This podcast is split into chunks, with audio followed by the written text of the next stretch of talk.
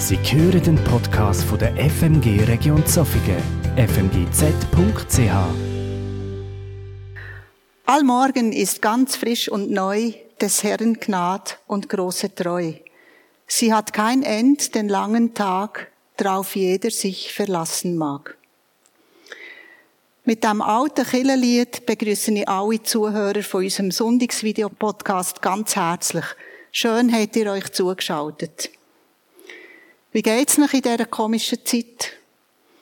Habt ihr euch langsam an die Vorschriften gewöhnt vom Lockout? Oder eher auf die Nase voll? Und jetzt hört man ja, dass es noch länger geht und man planet doch auf, dass es ein Ende hat. Vielleicht ein bisschen beides.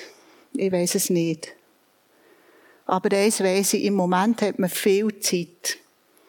Besonders die Menschen, die sich daheim müssen still haben ältere Personen oder Risikopersonen. Aber eigentlich geht es ja allen ähnlich. Es läuft ja nichts. Alles ist zu. Man kann nicht lädeln, man kann nicht mal schön essen. Ja, nicht einmal ein Blümchen kann man äh, kaufen, für heimzubringen. Ja, wir haben viel Zeit zum Nachdenken im Moment. Woher gehen eure Gedanken? Kommt ihr vielleicht ins Grübeln, wenn ihr viel allein seid?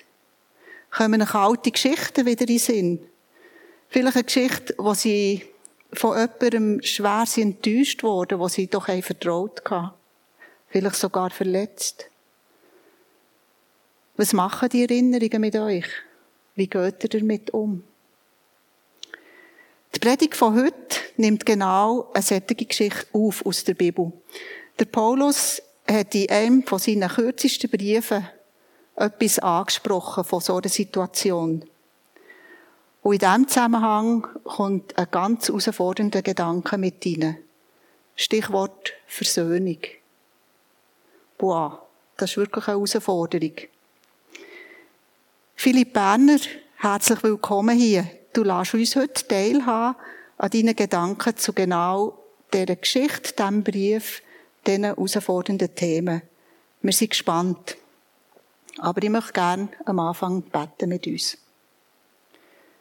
Sagen dir Danke, Herr Jesus, dass wir miteinander den Morgen verbringen können, auch wenn es nur virtuell ist. Aber danke, dass du da bist, dass du in jeder Wohnung, in jedem Zimmer bist, dass du nicht gebunden bist an einen festen Ort oder eine feste Zeit. Und ich danke dir, dass deine Gnade und deine grosse Treue jeden Tag neu ist. Auch heute Morgen.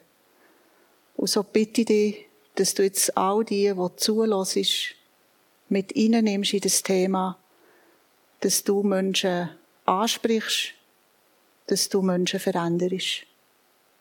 Amen. Guten Morgen miteinander. In meiner letzten Predigt welche bereits eine Weile her ist, ging es darum, dass wir mit unseren Schwierigkeiten, Schwachheiten und Leiden versöhnt sind, da, wenn wir schwach sind, Gottes Kraft besonders stark in unserem Leben wir erfahren dürfen. Heute geht es wieder um Versöhnung, doch nicht mit unseren schwierigen Situationen, sondern mit Menschen. Versöhnung benötigen wir, wenn uns Menschen Unrecht getan haben oder wir Menschen Unrecht getan haben. Wenn nichts falsch gelaufen ist, dann brauchen wir auch keine Versöhnung. Da wir in einer gefallenen Welt leben und wir alle Sünder sind, ähm, passiert es relativ häufig, dass etwas falsch läuft und es Versöhnung braucht. Darum ist dieses heutige Thema relevant und immer wieder anwendbar in unserem Alltag. Es geht hier nicht um eine oberflächliche Versöhnung, wo wir ein bisschen lächeln und alles ist wieder gut, sondern um eine tiefgründende Versöhnung, welche in den krassesten Situationen zur Anwendung kommt. Wie in einem Fall, welchen wir heute etwas begutachten werden, wo das Gesetz die Todesstrafe vorsieht oder zumindest erlaubt, doch wo Gottes Wort komplette Versöhnung verlangt wo Gottes Wort und seine Werte in einem völligen Gegensatz zu unserer menschlichen Kultur stehen. Wir lesen heute Morgen das Buch Philemon. Wir wollen etwas in diesem Buch graben und den Kerngedanken dieses Buches entdecken. Es ist nicht nur extrem spannend, sondern eben auch, wie gesagt, sehr anwendbar. Christine Bösser wird nun das Buch Philemon zusammen mit uns lesen. Vielen Dank, Christine.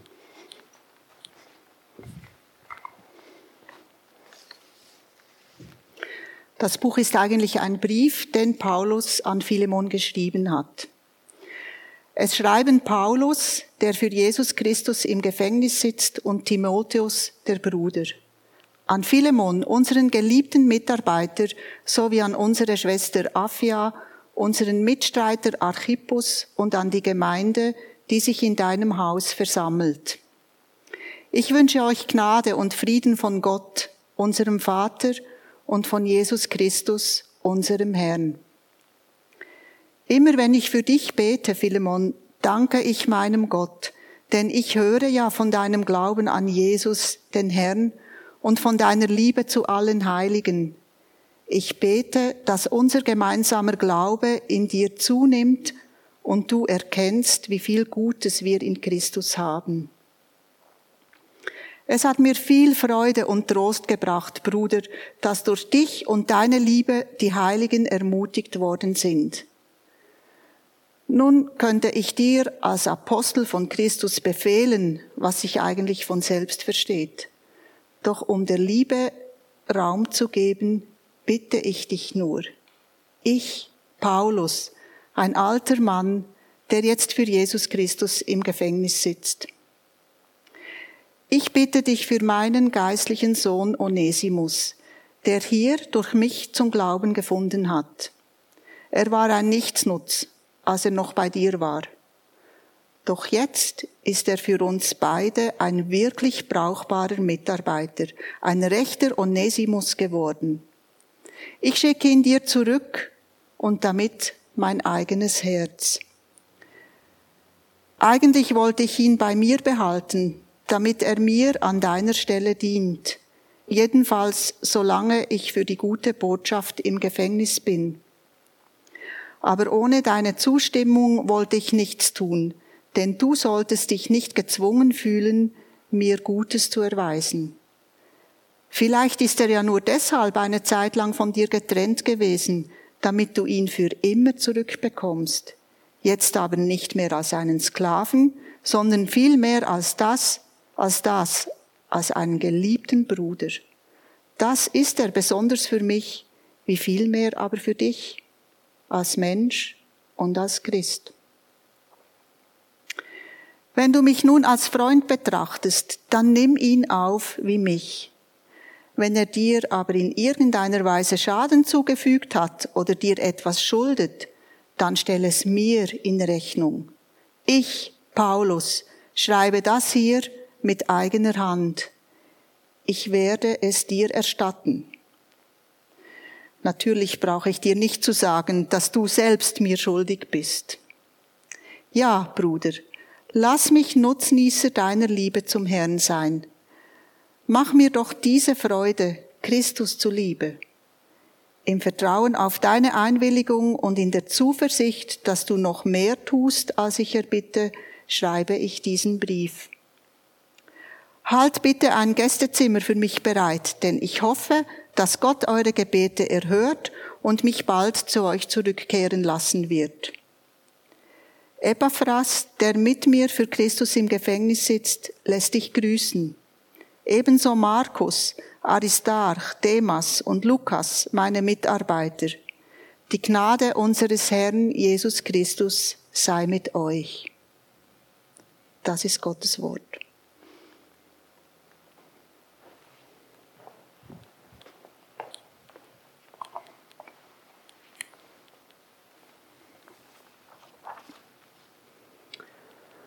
Philemon, der in Kolossä lebte, dies ist er in der heutigen Türkei, hatte einen Sklaven, Onesimus. Onesimus war fortgerannt und es scheint, als hätte er auch etwas von Philemon gestohlen. Onesimus hat irgendwie natürlich durch Gottes Führung zu Paulus gefunden, hat dieser äh, getroffen, als er in Gefangenschaft war. Vermutlich war dies in Rom und nicht in Caesarea. da, da Paulus in Rom unter Hausarrest war und dadurch problemlos von anderen Leuten besucht werden konnte. Onesimus flüchtete also von Kolossä nach Rom, das sind mehr als 1000 Kilometer.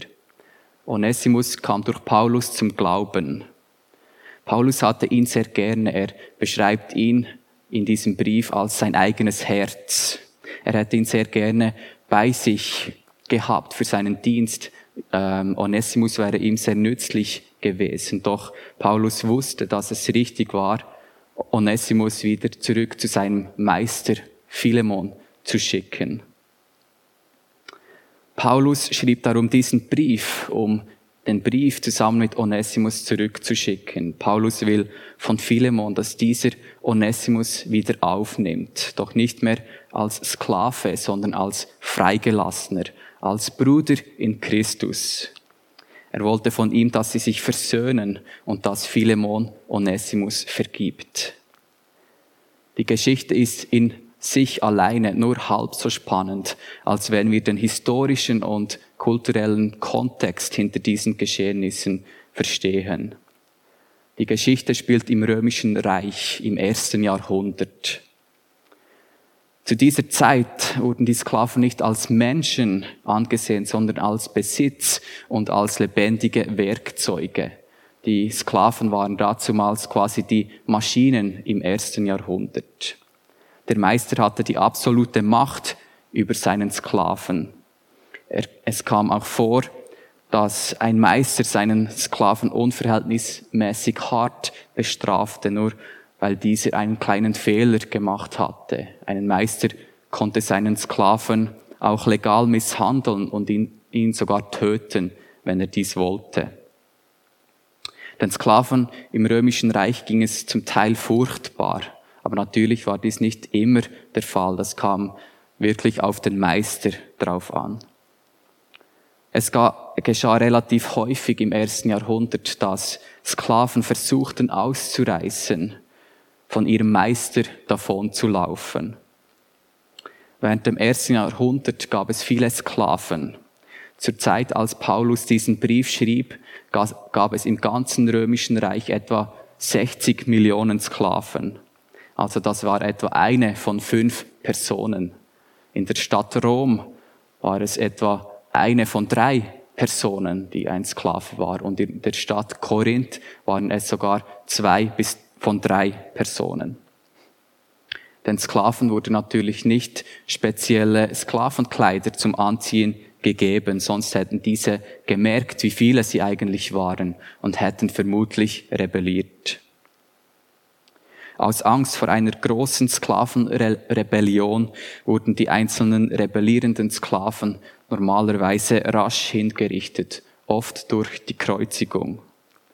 Sklaven, welche von ihrem Meister fortliefen und welche nicht hingerichtet wurden, wurden mit dem Buchstaben F auf die Stirn gebrandmarkt, mit einem rotglühend, rotglühenden Eisen.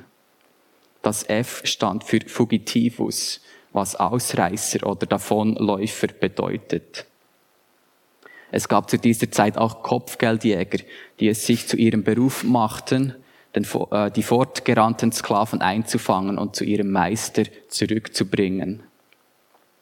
Paulus ging also ein großes Risiko ein, als er den fortgerannten Onesimus mit diesem Brief zu seinem Meister Philemon zurückschickte.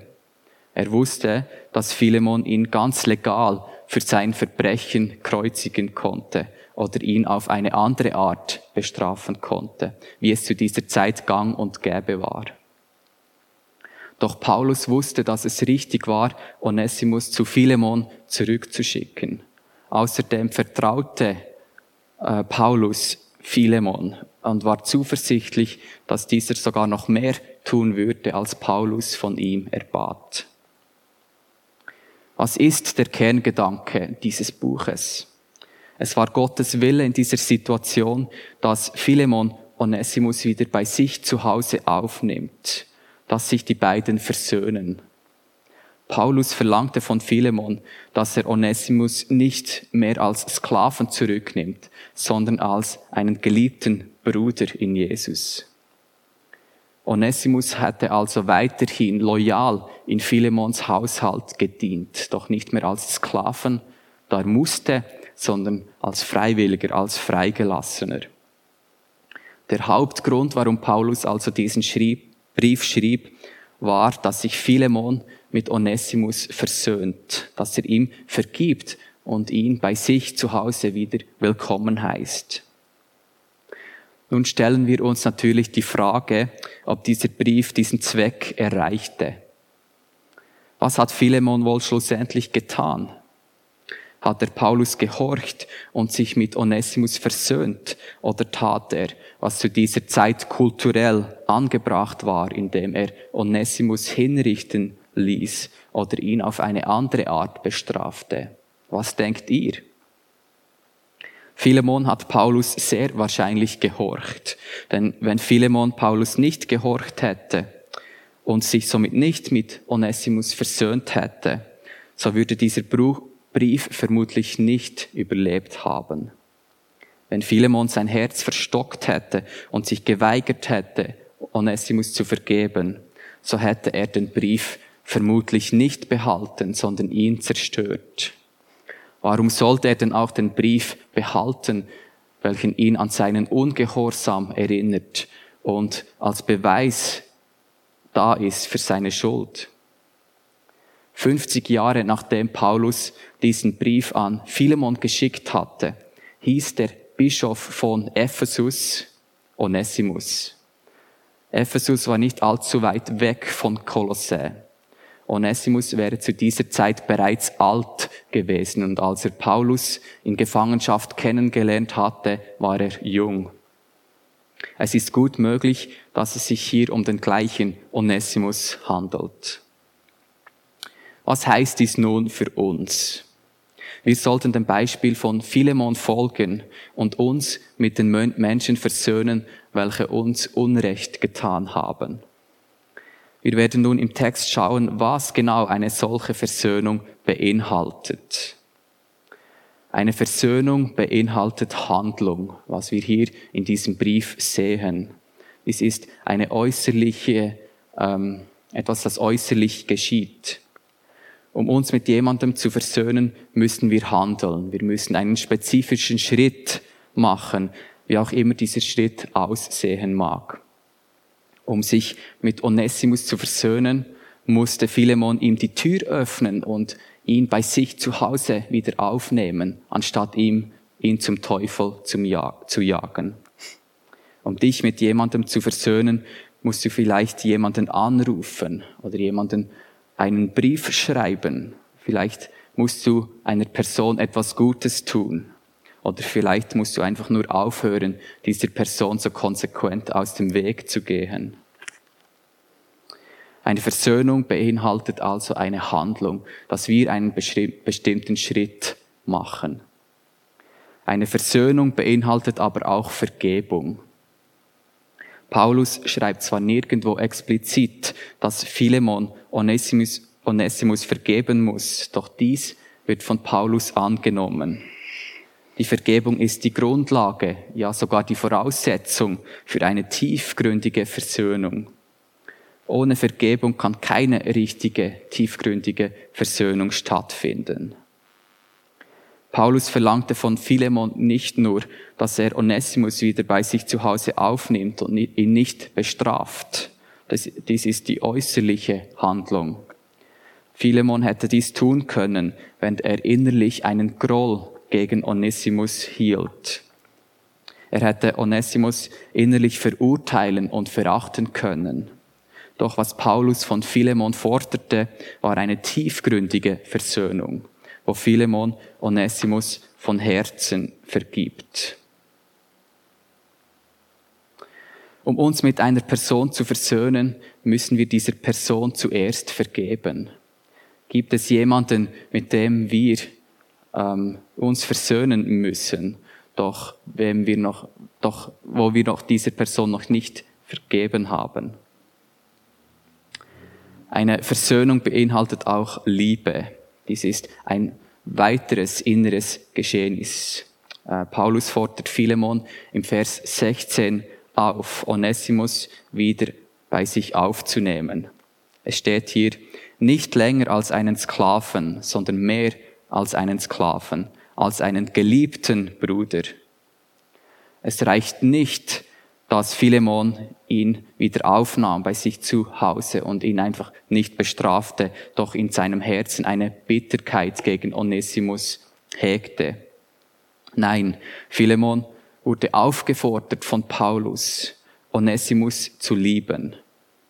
Philemon musste also nicht nur einfach eine äußerliche Geste ausführen, doch er musste innerlich arbeiten und innerlich mit der Situation zurechtkommen, innerlich diesem Onesimus vergeben. Ich kann mir sehr gut vorstellen, dass dies eine große Herausforderung war für Philemon. Versetz dich einmal in seine Lage. Wir haben Grund zu glauben, aufgrund den Versen 4 bis 7, wo Paulus äh, Philemon reichlich rühmt. Aufgrund dieser Verse haben wir Grund zu glauben, dass Philemon ein überaus vorbildlicher Christ war. Alle Indizien in diesem Brief deuten darauf hin, dass Philemon eine tugendhafte Person war und somit Onesimus seinen Sklaven nicht misshandelte. Doch dieser undankbare Sklave rannte fort von ihm und es scheint so, als hätte er sogar noch gestohlen von Philemon. Wie hättest du da reagiert? Obwohl dies vermutlich eine große Herausforderung für Philemon war, war er aufgefordert, Onesimus zu lieben. Also wir sehen, dass äh, Versöhnung beinhaltet eine Handlung, was geschieht äußerlich und innerlich, ähm, beinhaltet das, dass wir der Person vergeben und die Person lieben. Es gibt es noch etwas, das ähm, eine Versöhnung nicht beinhaltet, was wir hier von diesem Brief lernen, und nämlich zu bestrafen oder Rache zu nehmen. Philemon hätte dies tun können. Er hätte Ones Onesimus kreuzigen können und hätte dabei im Rahmen des Gesetzes gehandelt. Eine Hinrichtung wäre im Gesetz vom Gesetz gut geheißen worden. Es wäre normal gewesen, wenn Philemon Onesimus bestraft hätte, hingerichtet hätte. Vermutlich hätten die Leute um Philemon herum ihn sogar ermutigt, einen solchen untreuen und undankbaren Sklaven zu bestrafen. Obwohl das römische Gesetz eine Bestrafung vorsah, sah Gottes Wille anders aus. Anstatt Rache wollte Gott Vergebung und Liebe. Vielleicht haben wir eine perfekte Möglichkeit, uns an jemandem zu rächen, der uns Unrecht getan hat. Nutzen wir diese Chance bei der erstbesten Gelegenheit oder gehen wir den Weg, den Gott möchte, den Weg der Gnade, nämlich den, den Weg der Vergebung und der Liebe. Gott will, dass wir uns von Herzen mit anderen Menschen versöhnen. Aber warum will Gott denn, dass wir uns mit anderen Menschen versöhnen? Warum sollten wir uns versöhnen und nicht Rache genießen? In den Versen 18 bis 19 schreibt Paulus Folgendes. Wenn er, also Onesimus, dir aber irgendein Unrecht getan hat oder dir etwas schuldig ist, so rechnet dies mir an. Ich, Paulus, habe es mit meiner Hand geschrieben. Ich will bezahlen. Ich brauche dir nicht zu sagen, dass du auch dich selbst mir schuldig bist.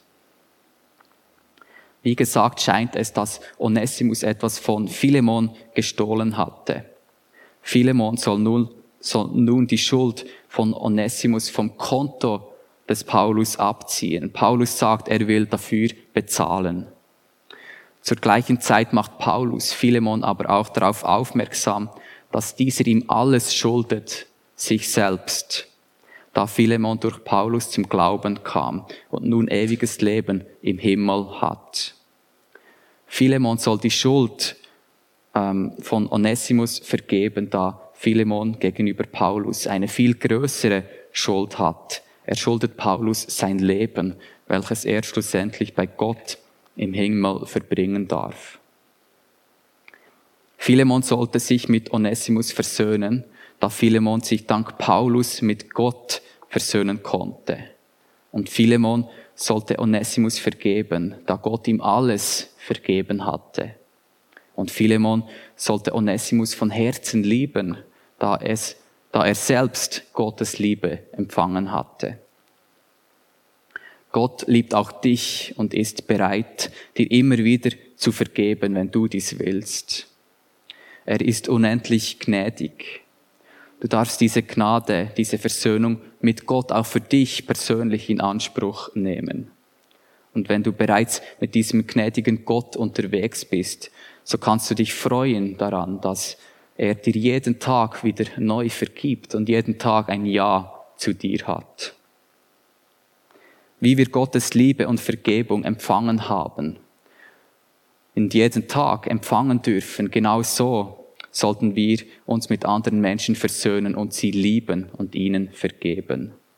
Dazu fordert uns Jesus im Lukas Evangelium 6, 36 auf. Es steht hier, seid barmherzig, wie euer Vater im Himmel barmherzig ist. Was mir oft hilft, anderen zu vergeben und mich mit anderen zu versöhnen, ist es, wenn ich mir bewusst werde, wie viel Gott mir vergeben hat. Mir kommt immer das Gleichnis vom unbarmherzigen Knecht in den Sinn. Wenn ich mir bewusst mache, dass Gott mir eine unendlich große Schuld vergeben hat, so hilft es mir, die kleinen Schulden anderer Menschen zu vergeben. Vielleicht erscheinen diese manchmal sogar groß, aber äh, wenn man diese mit der Schuld vergleicht, die Gott mir vergeben hat, so sind diese trotzdem klein. Dies hilft mir immer wieder und dieses Gleichnis war schon oft in meinem Leben eine große Bereicherung. Wir sollten also uns mit anderen Menschen versöhnen, diese Liebe, diese lieben und ihnen vergeben, da wir versöhnt sind zu Gott, da wir geliebt sind von Gott und, und äh, Gott uns eine unendlich große Schuld vergeben hat. Ich möchte mit euch noch drei weitere Gründe anschauen, warum wir uns mit anderen Menschen versöhnen sollten. Diese sind Nebengründe, doch trotzdem wichtig. Es sind positive Auswirkungen auf andere Menschen. Erstens, wenn wir uns mit anderen Menschen versöhnen, so ist dies ein Zeugnis um die Menschen um uns herum. Ähm, nicht nur für die Person, welcher wir vergeben haben, sondern auch für die anderen Menschen, wo diese Versöhnung beobachten und ähm, selber miterleben. Ähm, diese Versöhnung deutet auf Jesus hin, auf seine Vergebung und Liebe. Wenn wir lieben und vergeben, deutet dies darauf hin, was Jesus bereits für uns getan hat. Zweitens, eine Versöhnung ist auch erfrischend und ermutigend für die Personen ähm, um uns herum, wo dies miterleben. Es tut ihnen gut.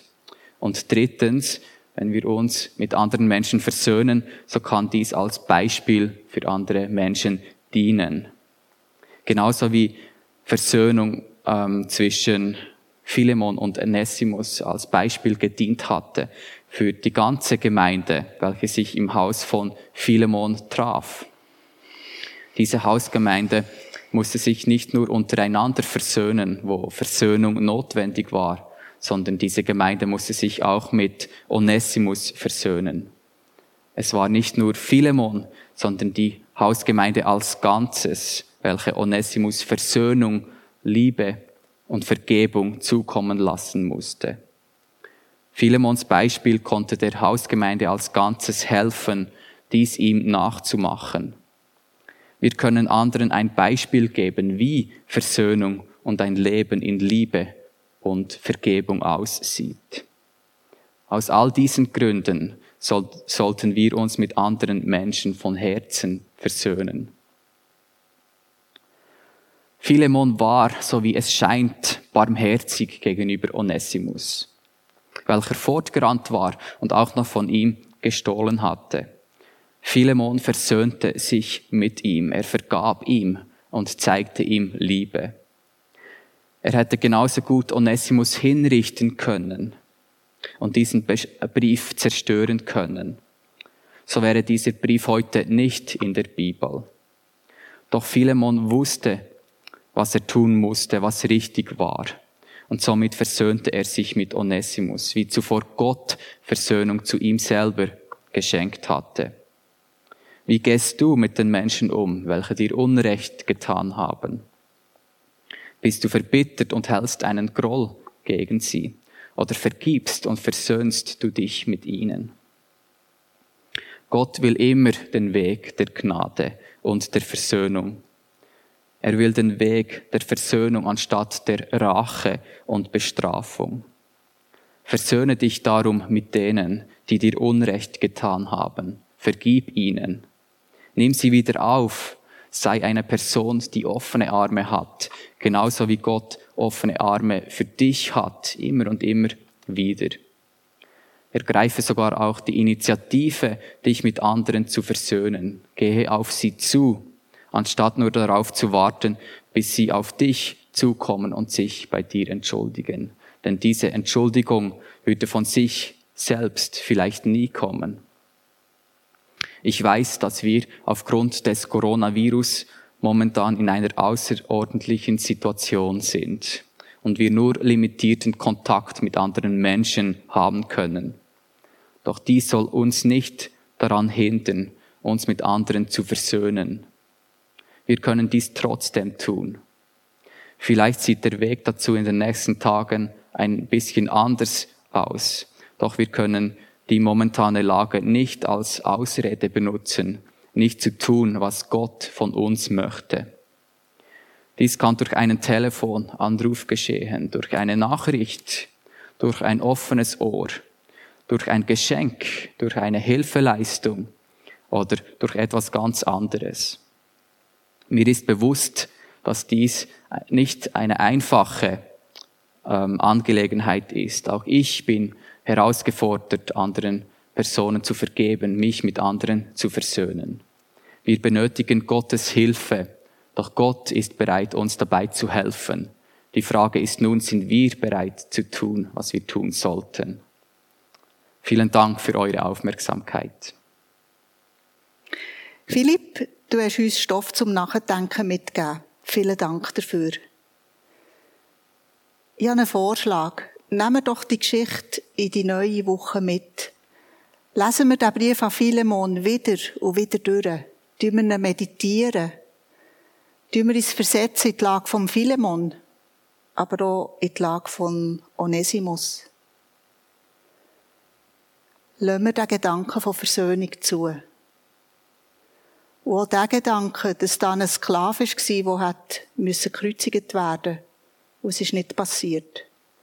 Und dass da ein Freier war, Gottes Sohn, der sich hat kreuzigen für das eben der Onesimus nicht hat müssen. Nehmen wir die Gedanken mit, tun wir sie bewegen. Wir haben ja Zeit, haben wir in der Einleitung gehört. Ich wünsche allen eine gesegnete Woche. Es geht noch weiter. Der Lockdown ist noch nicht vorbei. Wir haben gehört, es wird wieder verlängert. Ja. Als Gemeinsleitung ist es uns sehr wichtig, dass wir trotz dieser örtlichen Trennung miteinander verbunden sind. Und darum die Einladung hier, besucht unsere Homepage www.fmgz.ch. Täglich findet ihr dort ein neues Lied zur Ermutigung, Tageslosung, regelmäßige Inputs und Informationen von der Gemeinsleitung zur aktuellen Lage.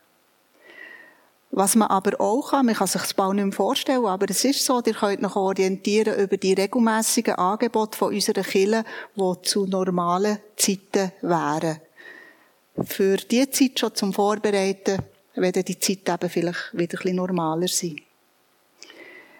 Wenn jemand Fragen hat oder Unterstützung braucht oder einfach mal mit jemandem müsst reden läutet uns doch an. Telefon 062 751 41 66. Das ist besetzt. Jetzt zum Abschluss möchte ich uns allen noch ein Sagen mitgeben, wie ich ihn gefunden habe im Internet. Geht in die neue Woche mit dem Segen des dreieinigen Gottes.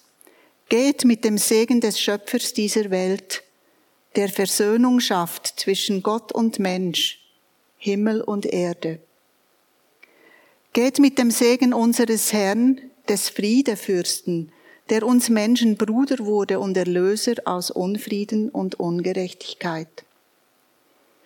Geht mit dem Segen des Heiligen Geistes, der uns auf den Weg Jesu Christi weist, damit wir ihm nachfolgen und selbst zufrieden stiften werden. So segne euch der in der Liebe allmächtige Gott, der Vater, der Sohn und der Heilige Geist. Amen.